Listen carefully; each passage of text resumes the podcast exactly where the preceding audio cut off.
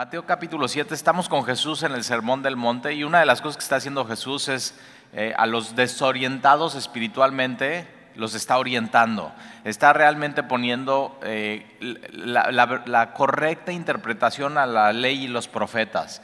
Y entonces eh, vale muchísimo la pena, son es capítulo 5, 6 y 7, y en el capítulo 8 ya termina el Sermón del Monte, pero una de las cosas que van a pasar en el capítulo 7 es que el, Sermón del Monte inicia muy, eh, eh, o sea, de, muy amplio y se va cerrando y va a terminar eh, en la puerta, que no es amplia sino que es angosta.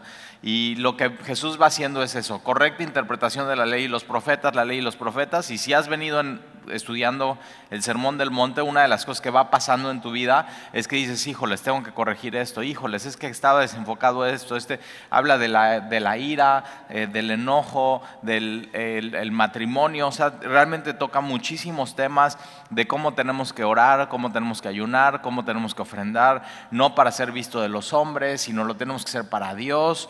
Eh, y, eh, dónde está tu corazón. Y entonces en el capítulo 7 habla de un poco de nuestra relación con los demás, o sea, cómo nos tenemos que relacionar unos con otros. Y en el versículo 1 dice, no juzguéis para que no seáis juzgados. Ahora, ¿tú sabías que este es el versículo más repetido y memorizado por los no cristianos? O sea, les, les encanta eso. O sea, tú llegas y dices, oye, no, pero mira, yo veo esto en tu vida, no juzgues para que no seas juzgado. Y ya, o sea, eso lo, es sinónimo de decirte, cállate, no me puedes decir nada. O sea, pero no es, eh, eh, no es lo que está diciendo aquí Jesús. Eh, de hecho, fíjate, en Gálatas, ahí adelantito de Mateo, está Marcos, Lucas, Juan, Hechos, Romanos, Primera y Segunda de Corintios y después Gálatas. Ve ahí, Gálatas capítulo 6. Gálatas capítulo 6. De pronto como que esto de no juzgues para que no seas juzgado, o sea, no significa que tienes que tolerar todo, tienes que aceptar todo, eh, no puedes decirle nada a nadie, o sea, no. De hecho, en, en el Sermón del Monte, más adelantito, Jesús va a decir, por sus frutos los conocerás. Entonces ya, o sea, Jesús está diciendo, sí, tienes que ver, ¿no? Eh, cómo está caminando la persona y cuáles son sus frutos. Y Gálatas capítulo 6, versículo 1, mira lo que dice. Dice, hermanos, está hablando a los cristianos, a los creyentes, eh, a, a la iglesia. Dice, hermanos, si alguno fuere sorprendido en alguna falta, no le juzguen, déjenlo así, tolérenlo. No dice eso, ¿verdad? Si alguno fuere sorprendido en una falta, vosotros que sois espirituales, esto significa que estás caminando en el Espíritu, que estás siguiendo a Jesús, restaurarle con espíritu de mansedumbre. Esta palabra restaurarle tiene que ver con cuando, no sé si te ha pasado o has visto a alguien que se le zafa el hombro. Alguien que se le zafa el hombro, una de las cosas que, que no puede hacer es arreglarse el, el hombro solo. O sea, necesita ayuda de alguien y, esta palabra restaurarle es, ok, algo pasó en tu vida que se movió, que no está bien en tu vida, y alguien te tiene que ayudar a acomodarte el hombro, ¿no? Entonces normalmente una de las técnicas que pasan cuando un hombro se desacomoda es que la persona se tiene que acostar, tú tomas una toalla, se la, eh, pones en, en la parte del hombro, pones tu pierna y jalas y haces esto. Ahora es súper doloroso, ¿eh? No para ti, para la persona que se les acomoda el hombro. Pero fíjate, es súper doloroso, pero después se acomoda el hombro y ya no duele nada. Y ya está, y ahora, eh, hacer un acto de eso es mucho amor. Y, decirle a una persona, oye, fíjate, eh, yo veo que está desacomodado esto en tu vida y déjame por favor ayudarte para acomodarlo. Puede ser que a la persona le duela al principio, pero al final va a estar caminando bien y va a estar caminando bien con el Señor. Entonces vosotros que sois espirituales, restaurarle. Ahora, tiene que haber un espíritu, una manera de hacerlo y es con espíritu de mansedumbre. O sea, no con dureza, no con opresión, no con aspereza. Es bien importante eso. Cuando vas a hablar con una persona de sus faltas, tienes que estar muy bien preparado y tienes que haber tomado un tiempo para orar y decir, Señor, ayúdame a decir las palabras adecuadas, ayúdame, es, es eso, ayúdame que cuando esté haciendo así, poniendo mi pie, sí sea duro, pero con la fuerza adecuada para que pueda, así que sí le, sí le va a, tienes que saber, sí le va a doler. Y tienes que estar preparado para que la persona que le estás haciendo eso grite y diga, ¡ah! Pero fíjate, después ya con espíritu de mansedumbre, ahora, ¿qué significa esto? Va más allá, dice, considerándote a ti mismo, no sea que tú también seas tentado. Entonces, sabiendo que tú podrías también dislocarte el hombro y de pronto en un aspecto de tu vida tú estar mal y esa persona o otra persona pudiera llegar a decirte, oye, estás mal aquí. Ahora, ¿cómo quieres que te lo diga? ¿Cómo quieres que te trate? ¿Cómo quieres que así? Venga a tu vida. Y eso, pues con, mansedumbre, con amor, con así, con mucha ternura, ¿no? Pero eh, eso, con misericordia y verdad se corrige el pecado. Hay, tiene que haber una corrección y ser parte de la iglesia es eso, ser parte de la familia de Dios es eso. Entonces vamos a regresar a Mateo capítulo 7, entendiendo esto, que la Biblia enseña que no es tolerar, que no es aceptar, sino, fíjate, si tú toleras y aceptas cualquier cosa en la familia de Dios, e, eso no es amor. No estás amando a la persona.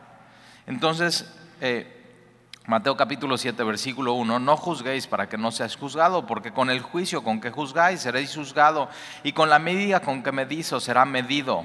Ahora, no sé si te pasa a ti otra vez, con, con qué medida quieres que te midan, o vamos a ir con qué para medir en cocina se usan unas cucharitas, ¿no? Donde tiene la medida o tienes las tazas, ¿no? Medidoras, donde viene, ok, no, pues ¿cuánto le tengo que poner a este postre? Y te dice, no, pues ahí mete un cuartito de taza.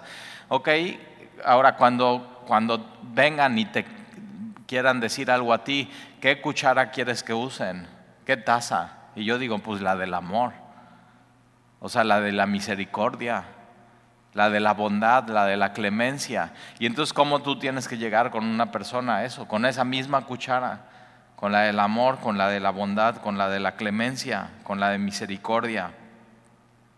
Fíjate, entonces eh, eh, Jesús lo que está haciendo es, no juzgues por juzgar, no critiques por criticar, no nada más estés hablando de la persona, sino es, o sea, Jesús está yendo completamente contra ese espíritu. ¿Qué es lo que tienes que hacer? Ahorita vas a ver, fíjate, versículo 3. ¿Y por qué miras la paja que está en el ojo de tu hermano y no echas de ver la viga que está en tu propio ojo? Entonces, hay, antes, de, antes de ir a medir a la persona, antes de ir a decirle, tienes que autoexaminarte y decir, ok, ¿cómo está mi vida? A la luz de la palabra, cómo está mi vida delante de Dios. Entonces, cuando tú te das cuenta de una falta en alguien y dices, oye, tiene el, hombro dislocado, antes de tú llegar a arreglarle, tienes que checar que el tuyo no esté dislocado. Porque si no, no vas a poder arreglarlo. Y tienes que aprender tú a arreglar tu, propio, eh, aquí dice, ¿no? pone este ejemplo de la viga. O sea, ¿cómo vas a poder ver la paja pequeñita en su ojo si tú tienes una viga? No vas, estás ciego, no puedes ver, no lo puedes hacer. Tienes que primero aprenderlo a hacer en ti mismo.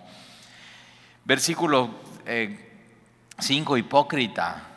Entonces Jesús lo que está yendo es con, o sea, cuidado con criticar y juzgar y hablar mal de las personas cuando tú también estás mal. No seas hipócrita.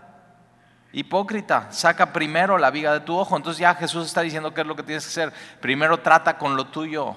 Aprende a tratar con el pecado en tu vida. Aprende tú a ver el problema como Dios lo ve. Aprende tú a arrepentirte primero. Saca tú primero la viga de tu propio ojo y entonces, entonces no dice, saca la viga de tu propio ojo y ya no hagas nada con la otra persona. No, no, no. Saca la viga de tu propio ojo y entonces ve y después y entonces verás bien para sacar la viga del ojo de tu hermano. Tienes, tienes que ver las cosas como Dios las ve. Versículo 6. No des lo santo a los... Entonces, fíjate, está hablando Jesús, ¿no? ten discernimiento cuando vas a tratar con otra persona, eh, ámale, ayúdale, restáurale. Y después, versículo 6, no des lo santo a los, a los perros, ni eches vuestras perlas delante de los cerdos. Eh, y ahora, este término perros y cerdos, ¿no? Se oye así muy gacho, como órale, los perros y los cerdos. Eh, pero estos en este tiempo eran los que eran hostiles ante el reino de los cielos. Es alguien que simplemente no quiere, eh, no, solamente no quiere y rechaza, sino va en contra. O sea, abiertamente va en contra. Ahora, una perla, yo he entendido esto en mi vida, o sea, alguien que habla conmigo cuando estoy mal en mi vida, esa persona me está dando una perla, me está regalando algo muy hermoso y muy preciado, es muy valioso. En el reino de los cielos eso es muy valioso. Y tú tienes que tener gente a tu lado donde, o sea, así, con espíritu de mansedumbre y, con amor te pueda decir cosas y tienes que considerar, ¿sabes qué? Eso, es, una perla, eso es, eso es pureza, eso es, eso es santidad. Ahora dice, no des, lo, no des lo santo a los perros, ni echéis vuestras perlas delante de los cerdos. ¿Cómo, ¿Cómo sabes si una persona es así? Bueno, depende de cómo reacciona cuando tú le das una perla y cuando tú le corriges, cuando tú le quieres amar. Entonces, eh, no des lo santo a los perros, ni echéis vuestras perlas delante de los cerdos, no sea que las pisoteen y se vuelvan y os despedacen. A, mí me ha pasado esto varias veces en mi vida. Ahora, eh, puede ser que Jesús está hablando de eso, que tú tienes una persona y que has orado y, preparas tus argumentos y vas con un espíritu de mansedumbre y le quieres amar, te sientas con la persona, le dices, ¿no? Una vez Andy y yo nos pasó, eh, nos sentamos con una persona, aquí tenemos una salita muy... Eh, chiquita pero bonita, este, donde a veces damos consejerías. Y entonces estamos eh, después de las reuniones y invitamos a esta persona a, pasar. Y entonces Sandy, eh, pues es, Sandy es muy tierna y entonces siempre que se sienta a mi lado, pues eh, pone esa ese espíritu en, mi vida y, armoniza mucho las cosas. Y entonces pues estamos ahí platicando y yo le estoy diciendo, oye, yo veo esto en tu vida, fíjate que he venido orando y la Biblia dice esto. Y así fue, así era la pureza de la palabra y era así, perla y otra perla, eh, así, sabiduría de, parte de Dios. Yo no le estaba dando una receta, ni era psicología, ni era mi opinión, sino era lo que Dios decía en su palabra. Y de veras nos lo hicimos con un espíritu de mansedumbre. Y una de las cosas que pasó es eso, que en el momento que, que Sandy y yo callamos después de hablar, esta persona lo que hizo fue nos pisoteó Fíjate, que las, pisoteen, se vuelvan y os despedacen. Ahora no nos despedazó, seguimos aquí vivos.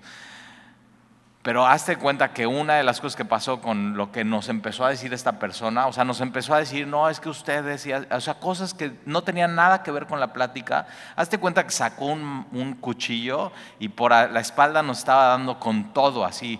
Y, terminamos así sumamente dolidos de esa plática. Así y cuando salió esta persona del, del, cuartito, así nada más nos volteamos a ver, Sandy y yo dijimos, ¿qué pasó aquí? O sea, ¿qué onda? ¿Qué? O sea, hasta o sea, de miedo. Y dijimos, órale. E, y no solamente es cuando haces eso con una persona para restaurarle. Y Jesús está diciendo, ten discernimiento. O sea, va a haber personas que no se van a dejar restaurar. Va a haber personas que, que simplemente es, van a hacer esto. Van a pisotear la sabiduría de Dios, se van a voltear y te van a querer despedazar. Pero también es el tipo de persona que eh, sabe que eres cristiano, sabe que amas a Dios, sabe que amas la palabra, pero simplemente es, es, es hostil al reino de los cielos. Nosotros antes de venir a vivir aquí a, a Veracruz, este, íbamos a un, a un club deportivo allá en Cuernavaca y un amigo de mi papá, eh, que yo sabía que yo era pastor y que, y que éramos cristianos, eh, simplemente cada vez que me veía, ¿no? Y siempre era así, en, en, en, los, los, vestidores, en los lockers, cuando ya me estaba yendo, era, me decía algo así simplemente para herirme y para dolerme sobre el cristianismo.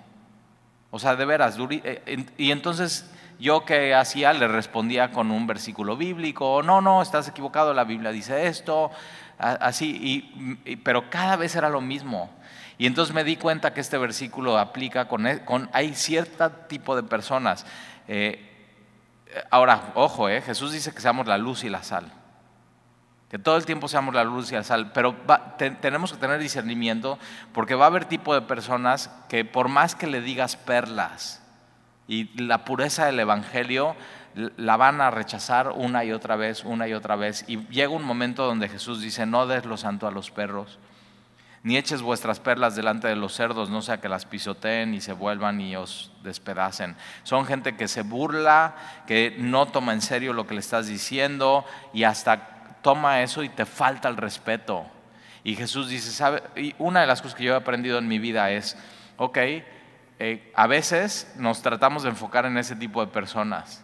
Y decir, no, no, es que la voy a ganar para Cristo. Cuando hay una fila de personas acá que están en una búsqueda espiritual y quisieran que les hables de Jesucristo. Entonces llega un momento con alguien donde tienes que decir hasta aquí, hasta aquí. Ya, va, a lo que sigue. O sea, darle la vuelta a la página y sigue a lo que sigue. Ahora, eso no quiere decir que no les, sigue les amando, sigue orando por ellos y estate listo para cuando ellos ya dejen de ser hostiles y, Dios ponga eso en su corazón y se puedan sentar contigo y platicar. Pero ahí está. Es, estas dos cosas es discernimiento. ¿Cómo trato con las personas? Versículo 7, pedid y se os dará, buscad y hallaréis, llamad y se os abrirá. Fíjate cómo eh, Jesús está hablando de la oración otra vez. Ya vimos que en el capítulo pasado habla de la oración y dice, cuando, cuando tú ores, ¿no? Busca a tu Padre que está en lo secreto y Él te recompensará en público. Y cuando tú ores, ora sí, Padre nuestro que estás en el cielo. Pero después vuelve la oración Jesús y dice, ¿sabes qué tú pide? Ahora me encanta eso porque cuando yo leo esto así, dice, pide. Jesús no está diciendo, necesitas orar más, necesitas pedir más pide. Ahora, no solamente es pide, sino después dice busca. Y no solamente busca, sino, sino llama. Esta palabra llama es toca, toca, toca, toca la puerta. Y una de las cosas que hacemos cuando oramos, muchas veces estamos pidiendo, Señor, abre, la, abre puertas. Abre puertas en nuestra vida, abre puertas. Y, fíjate, aquí Jesús está diciendo, o sea, insiste, persevera, sigue. Y así de pide, busca, toca, pide, busca, toca, pide, busca, toca. Y, esto tiene un efecto. La semana eh, eh, pasada un, chiquito que eh, viene a la iglesia le diagnosticaron un, tumor en, el cerebro y Sandy y yo nos enteramos y lo primero que hicimos fue necesitamos orar. O sea, nos consternamos, ¿no? Nos, esa noticia nos dobló así eh, y, dijimos, y hace mucho que no habíamos orado con esa intensidad. Y lo que Jesús está diciendo es eso, en tu oración ten intensidad, pide. Ahora fíjate, dice pide y se te dará, pide y se te dará y pide un poco más y se te dará.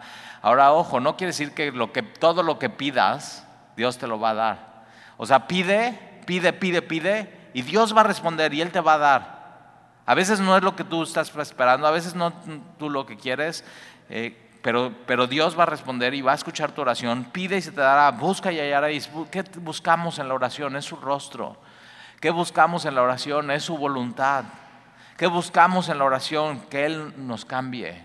¿Qué buscamos en la oración? Que Él se revele a través de su palabra en nuestras vidas. Eso buscamos.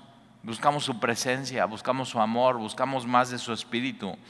Pide y se os dará, busca y hallaréis, llama y se os abrirá.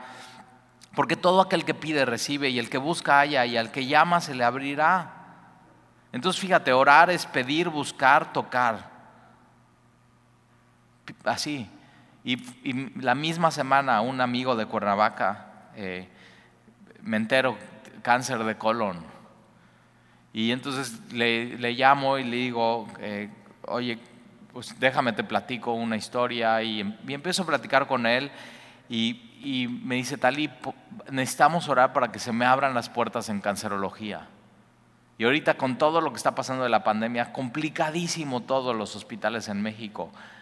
Y fíjate, y dije, órale, vamos a hacerlo. Y justamente me tocó este capítulo esta semana y yo digo, ahí está, pide, pide, busca y toca. O sea, Señor, abre puertas, abre puertas. Al día siguiente de orar él, y yo juntos, al 8 de la mañana, tal y ya tengo mi cita en cancerología.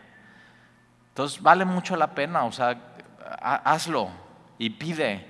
Y, y, pídele, o sea, tienes un Dios grande, pídele cosas grandes. Versículo 9, ¿qué hombre hay de vosotros que si su hijo le pide pan le dará una piedra?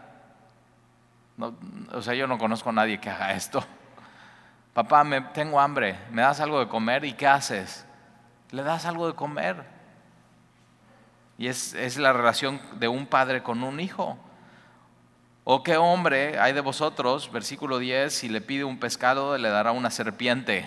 O sea, no para comer, ¿eh? no es China sino, o sea, ¿qué hombre le pide un pescado y, le da una serpiente viva para que le pique al hijo y para, para, que le haga daño? No.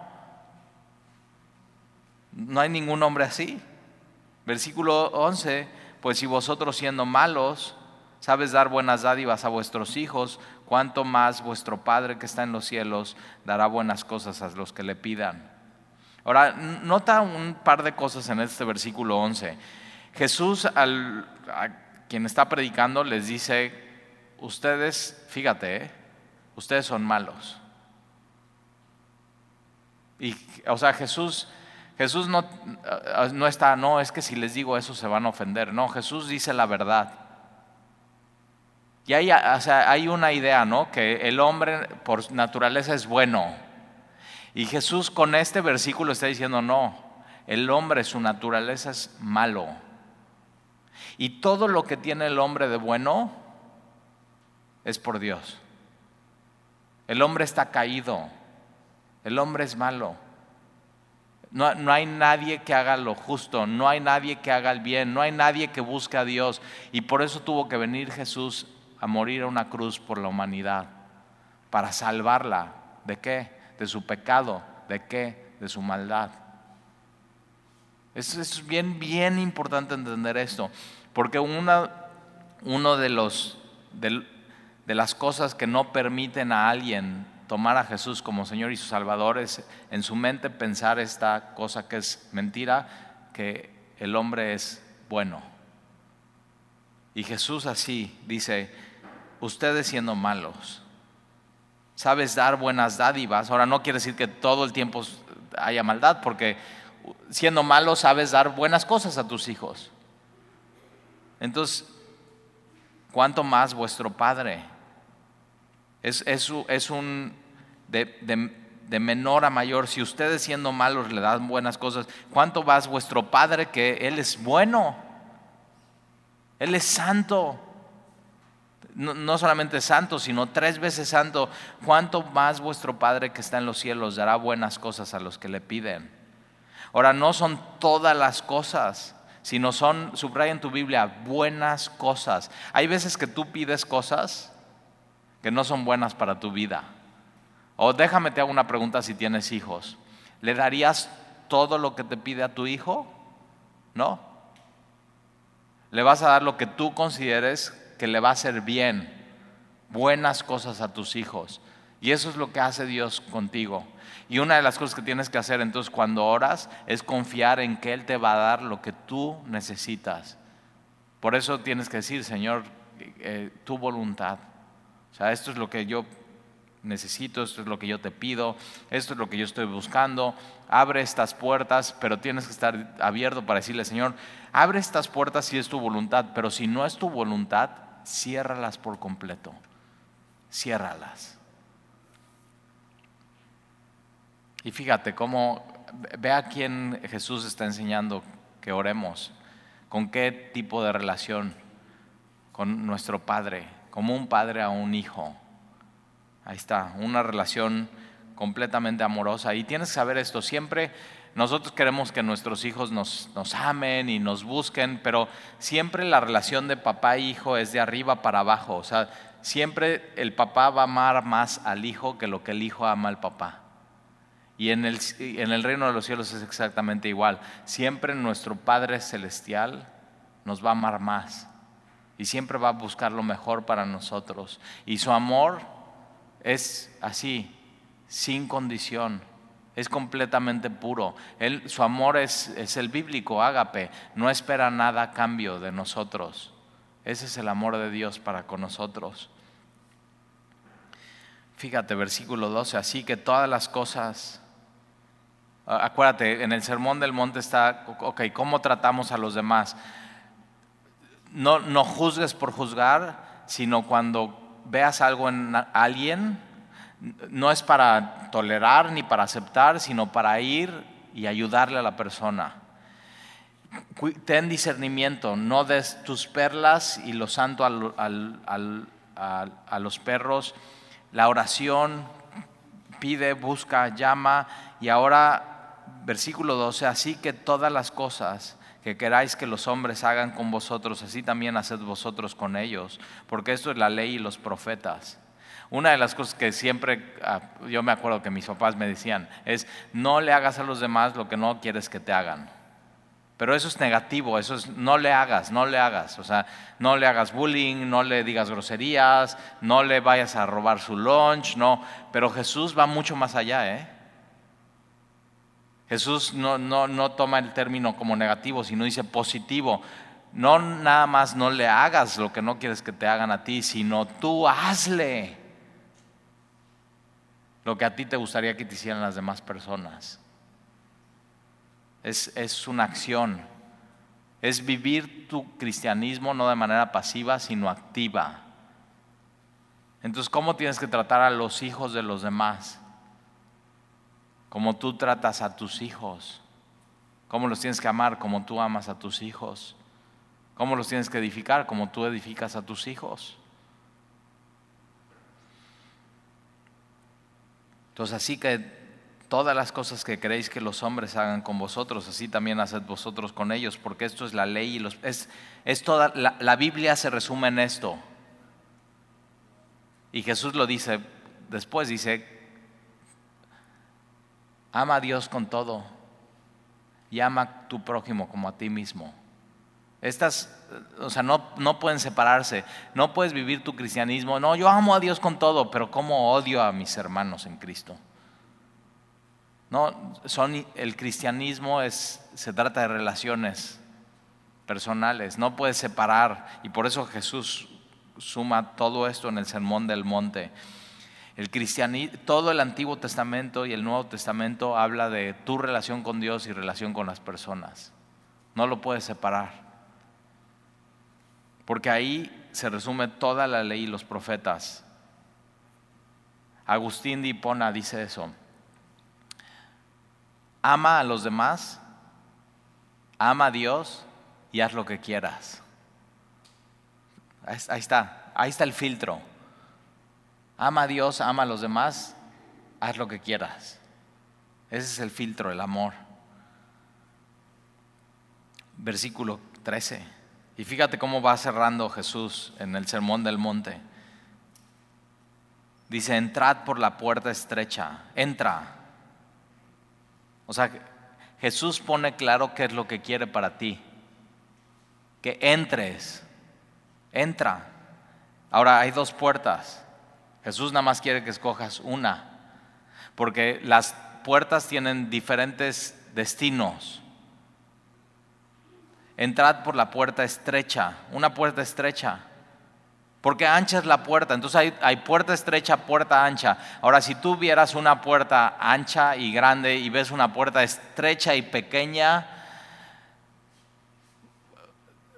y así, y, ¿qué escogerías? Bueno, pues dices, no, pues esta está más cómoda. ¿para, ¿para, qué me voy a agachar? ¿Para qué me voy a pretujar? ¿Para qué voy a.? O sea, ¿por qué? Es más difícil entrar por esta puerta. Mejor entra por esta puerta que está enorme. Y, es, y, Jesús va a ir a... Mucha gente entra por esa y tú estás viendo poca gente entrar por esta. Y dices, no, no ve, mucha gente está... No, pues así, ¿no? Pues vénganse por acá, está más fácil. Y... Pero Jesús no, o sea, tienes que ver, entra por la puerta estrecha. Ahora, ojo, ¿eh? La puerta no es el destino. Está estrecha, no es tan fácil, pero no es el destino, no es que te quedes ahí apretujado y tratando y luchando, sino nada más es pasa eso, pasa eso y es un camino. Entonces puede estar muy abierta esta puerta, muy fácil de entrar esta puerta, pero ojo, nada más es la entrada, eso no es el destino. o sea, cuidado. Y lo que, lo que exhibe Jesús en el Sermón del Monte es que vivir la vida así no está fácil. Ama a tus enemigos. Puerta estrecha. Pues, o sea, no no es así. No es tan fácil. Entra por la puerta estrecha porque ancha es la puerta y espacioso el camino que lleva a la perdición. Entonces pasar por la puerta te va a llevar a un camino y el camino de esta puerta es destrucción. Sí está fácil, sí van muchos, pero es destrucción.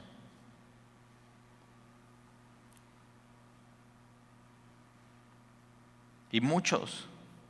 Yo leo esto y así se me aprieta el corazón. Muchos son los que entran por ella. Muchos. Entonces cuidado, ¿eh? no porque muchos estén entrando por esa puerta quiere decir que sea la puerta correcta. No porque todos hagan una cosa o porque todos decidan una cosa quiere decir que sea la correcta. Muchos son los que entran por ella, porque estrecha es la puerta y angosto el camino, angosto. Que tu pie no se desvíe ni a diestra ni a siniestra, es un camino angosto. Y eh, constantemente tienes que estar, ok, voy bien, es el camino, voy bien, no me estoy saliendo. Eso es lo que demanda el cristianismo. Por eso nos reunimos así cada semana. ¿Voy bien? ¿O, me estoy desorientando espiritualmente? Y angosto el camino que lleva a la vida. Pero fíjate, ve el destino, vale la pena. Puerta pequeña, no tan fácil, no todo el mundo entra. De pronto te puedes sentir solo. Aquí te vas a sentir súper acompañado. Igual hay mariachis, fanfarrias. Y aquí va a haber momentos donde te vas a sentir solo, pero ese destino es perdición, este destino es vida eterna. Vale mucho la pena. ¿Y qué es la puerta? La puerta es la decisión. La puerta es decir hoy, o sea, por dónde vas a entrar. Y entonces es el camino que es esta vida y ese camino te va a llevar a un destino. Y si hay un destino, angosto el camino que lleva a la vida y pocos, pocos, ¿eh?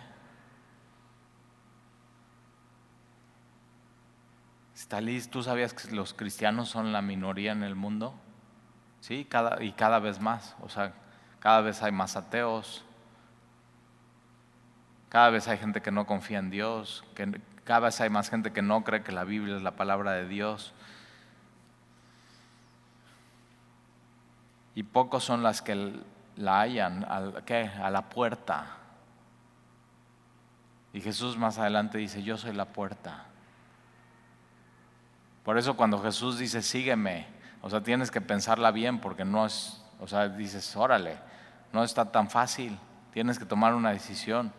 O sea, angosta, difícil, tienes, o sea, Dios te lleva a hacer cosas que nunca hubieras hecho en tu naturaleza sin Dios en tu vida. Pero créeme, o sea, al, final tienes que saber, Dios no te va a fallar. Y a veces en ese camino angosto te vas a sentir solo, porque hay pocas, pocos así. Pero ah, ah, es el destino el que Dios nos quiere llevar. Ahí es donde Dios nos quiere tener con Él por todo, así, por toda una eternidad.